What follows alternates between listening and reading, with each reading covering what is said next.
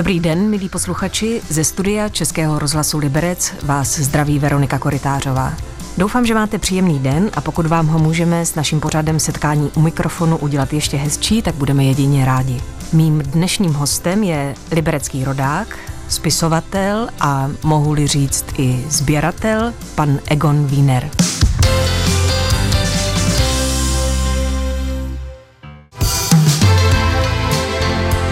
Český rozhlas Liberec, rádio vašeho kraje.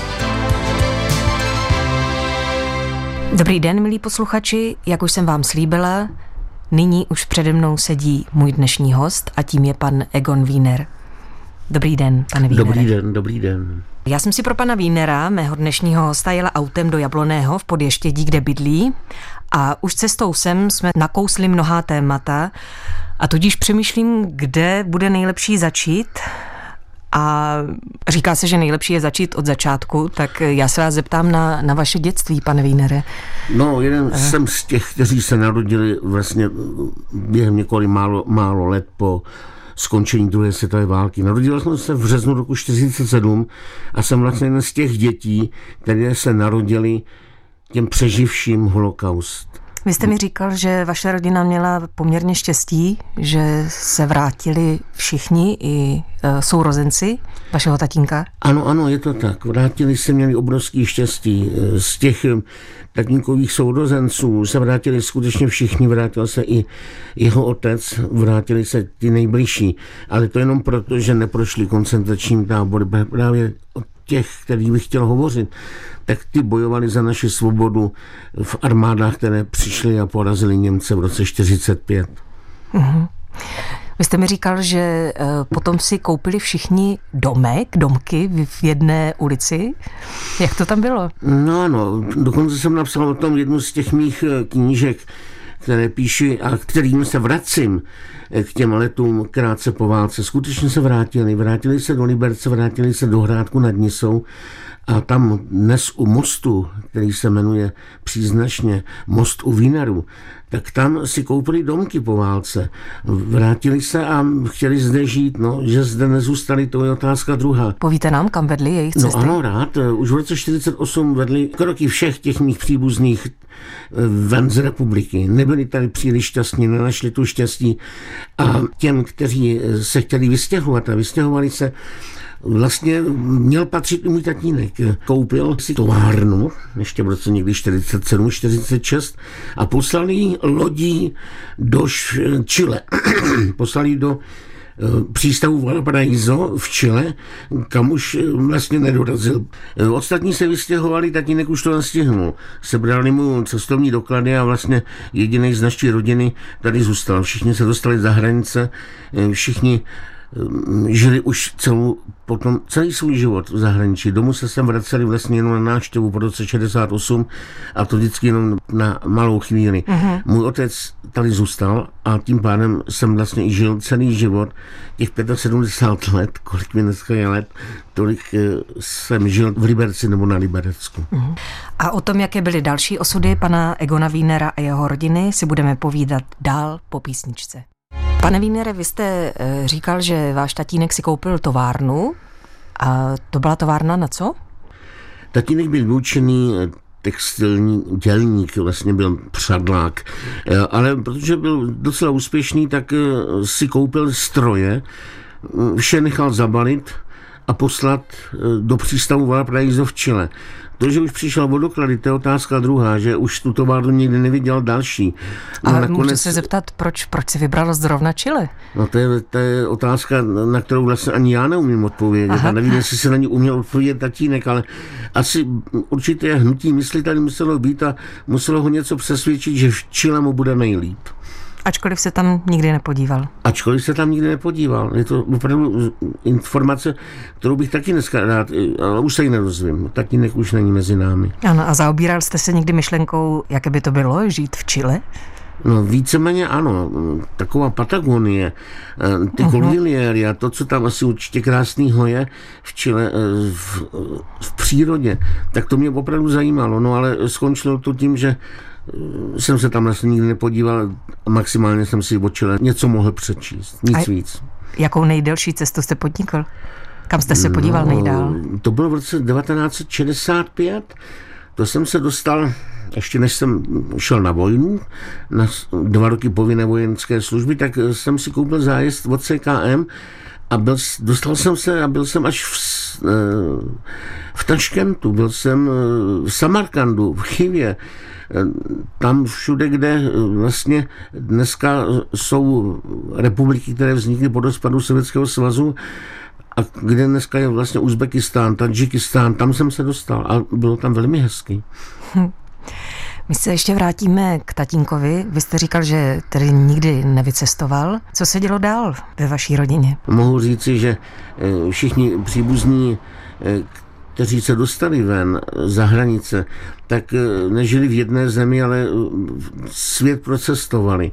A jeden z těch mých příbuzných byl námořní inženýr a skutečně, a protože jsem velký sběratel, mi posílal pohlednice z celého světa. Ať to bylo, já nevím, Japonsko, nebo právě i ta Chile, nebo kterákoliv země Ameriky, Střední Ameriky, nebo asijské země. Pro mě to byl úžasný svět poznání něčeho, kam se asi nedostanu. A nedostal jsem se, no psala se léta 60. Ale jako žák a student později jsem byl výborný v tom případě v zeměpisu, protože vše, co jsme se učili ve škole o jiných zemích, já jsem mohl dokumentovat tím, co jsem viděl a měl na pohlednicích. A bylo to moc pěkný. A vraťme se ještě k dědečkovi. Vy jste říkal, že na vás měl velký vliv. Možná, že i díky němu jste začal sbírat známky, je to tak? No, dědeček byl pro mě velkou neznámou. A mohu vám říct, že ano, skutečně přivedl mě k tomu, že jsem začal sbírat poštovní známky. Později pohlednice, celistvosti. Ale ty poštovní známky, to byl můj vstup do života, který ještě nebyla televize, ještě jsem se nemohl nějak jinak orientovat a něco se naučit než z poštovních známek a mohu jenom litovat toho, že dneska ti mladí známky nezbírají. Dědeček mi naučil všechno to, co jsem chtěl. Doslova mě vedl tím vším, co i on sbíral. On byl velký filatelista, no a tak se stalo, že já jsem vlastně pokračoval v jeho šlépěních. Říká můj dnešní host, pan Egon Wiener. Jsme rádi, pokud jste si naladili vlny Českého rozhlasu Liberec. V dnešním pořadu Setkání u mikrofonu jsme se potkali dva, Veronika Koritářová a můj host, pan Egon Wiener. Pane Wienere, pojďme se posunout dál v tom vašem životě. Jak všichni víme, 20. století bylo velmi bohaté na různé dějinné události. Kde vás zastihl srpen roku 68? Srpen roku 68 mě zastihl v Liberci. No dokonce bych řekl, že na tom místě, kde to bylo nejrušnější, před radnici v Liberci, pod Podloubí, tam naproti radnici.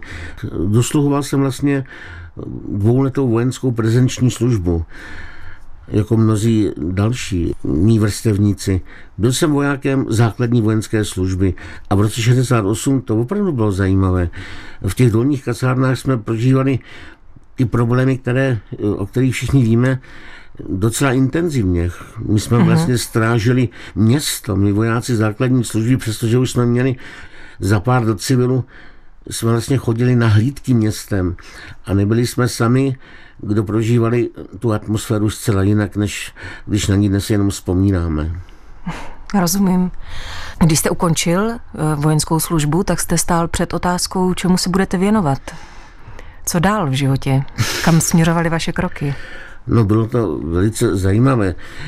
Dostal jsem nabídku práce s mládeží, v Československém svazu mládeže, v jeho sekretariátě, tady u nás v Liberci. No a stal jsem se funkcionářem svazu mládeže. Později jsem končil ve funkci předsedy Socialistického svazu mládeže tady v Liberci, jako předseda okresního výboru. A vy jste mi říkal v autě, že cestou sem, že jste potkal řadu zajímavých osobností, o kterých byste chtěl pohovořit.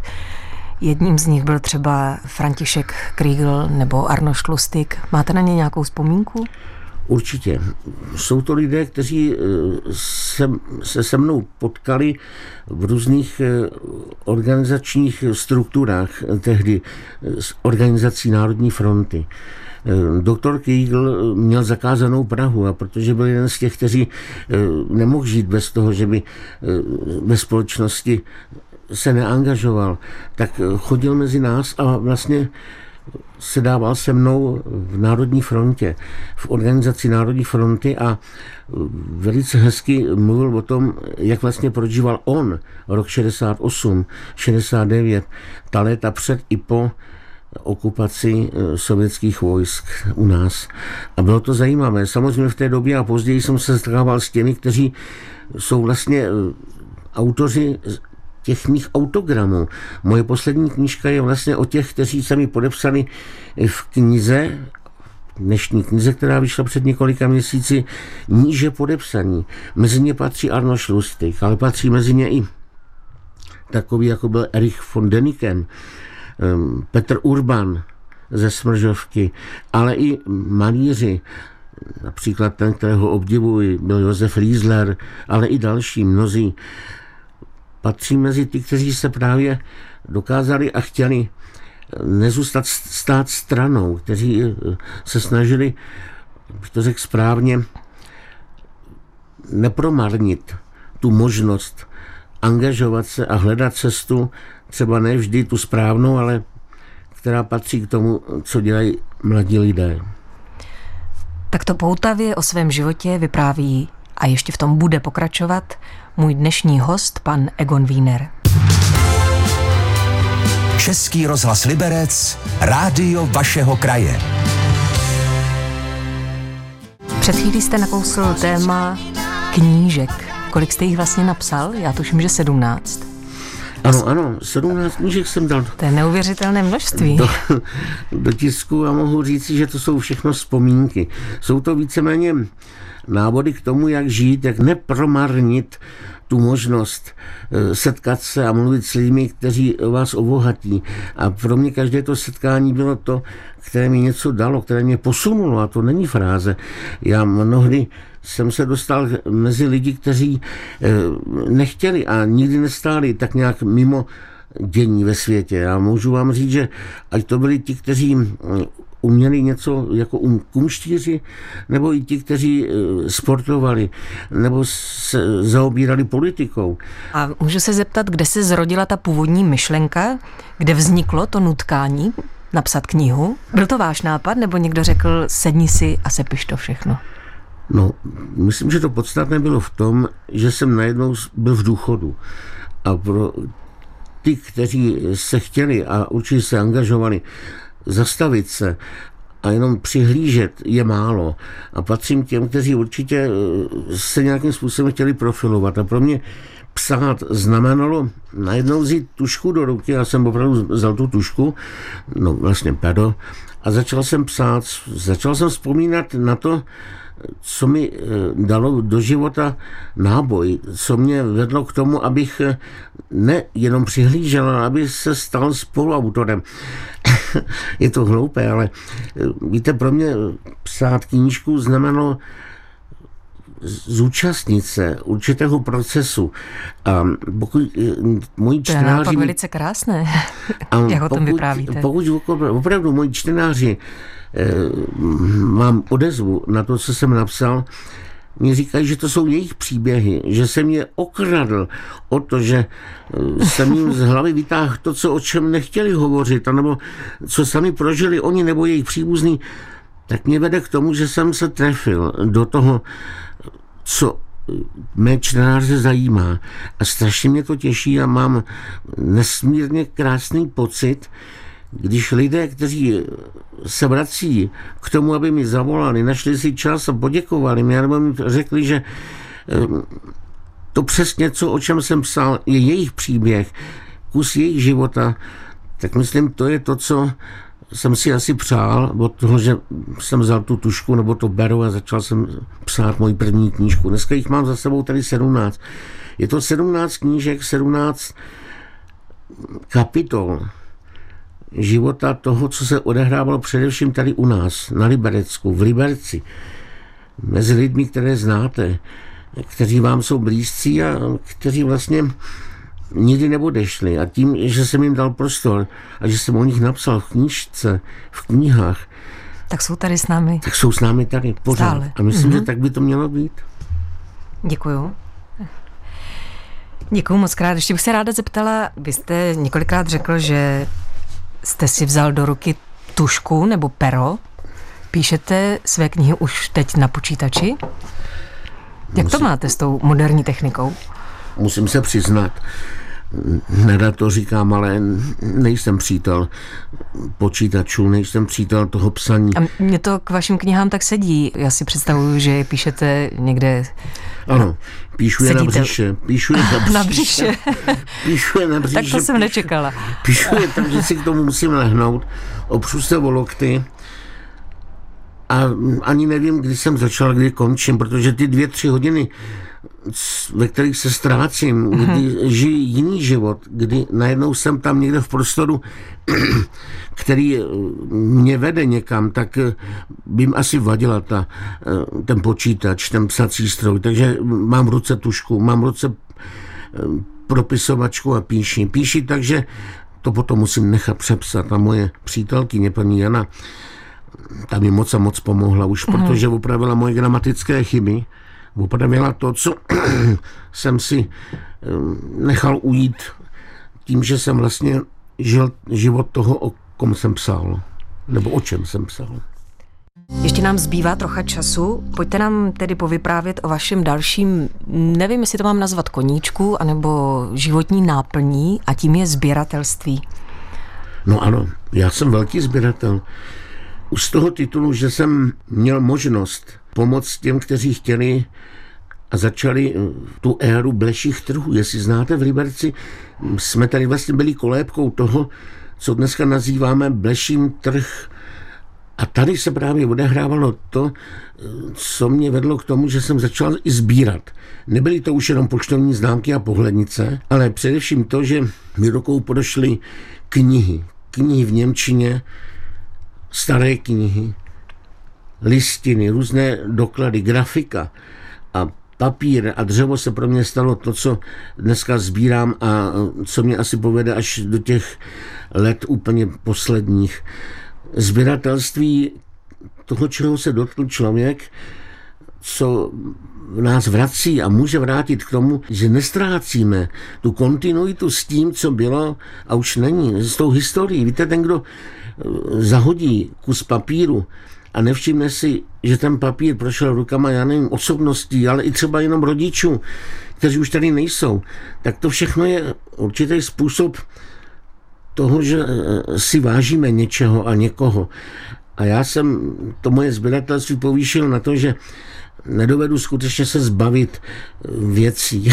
Sbírám a sbírat budu a přeju všem, kteří chtějí sbírat, aby nikdy nepřestali, nemuseli přestat, aby vždycky našli místečko, kam, co mají kde uložit. Že ten obrázek, který je u nich na zdi, najde vedle sebe toho bratříčka, který bude viset hned kousek od toho dalšího. No prostě sběratelství by mělo být nejenom formou, a nevím, koupím, prodám, ale toho, že vás to osvobodí a zároveň i přinese něco mnoho z toho, co jinde vás nikde nepotká. Sběratelství je úžasná věc už i proto, že vás posouvá k něčemu, co tomu druhému bude za chvíli scházet. Tomu, kdo zůstal stát a už nemá na co vzpomínat, nemá se o co opřít. A každý z nás, kdo něco sbírá, tak to má k tomu tu svoji legendu.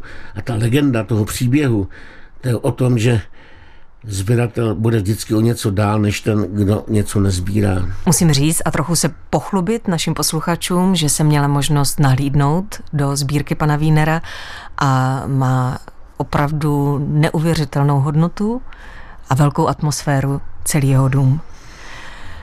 Bylo mi velikým potěšením, že jste mohl být dnešním hostem právě vy, pane Wienere. Já vám přeju ještě spoustu nápadů pro vaši 18. knihu. Možná, že se bude týkat sběratelství. Třeba například. Určitě, ano, určitě. Mohu vám slíbit, že pokud jsem mu něco slíbil, tak to je to, o čem dnes tady hovoříme. Že nechci, aby ta poslední byla 17, aby jsem se posunul dál a jenom k tomu, co všechno sbírám.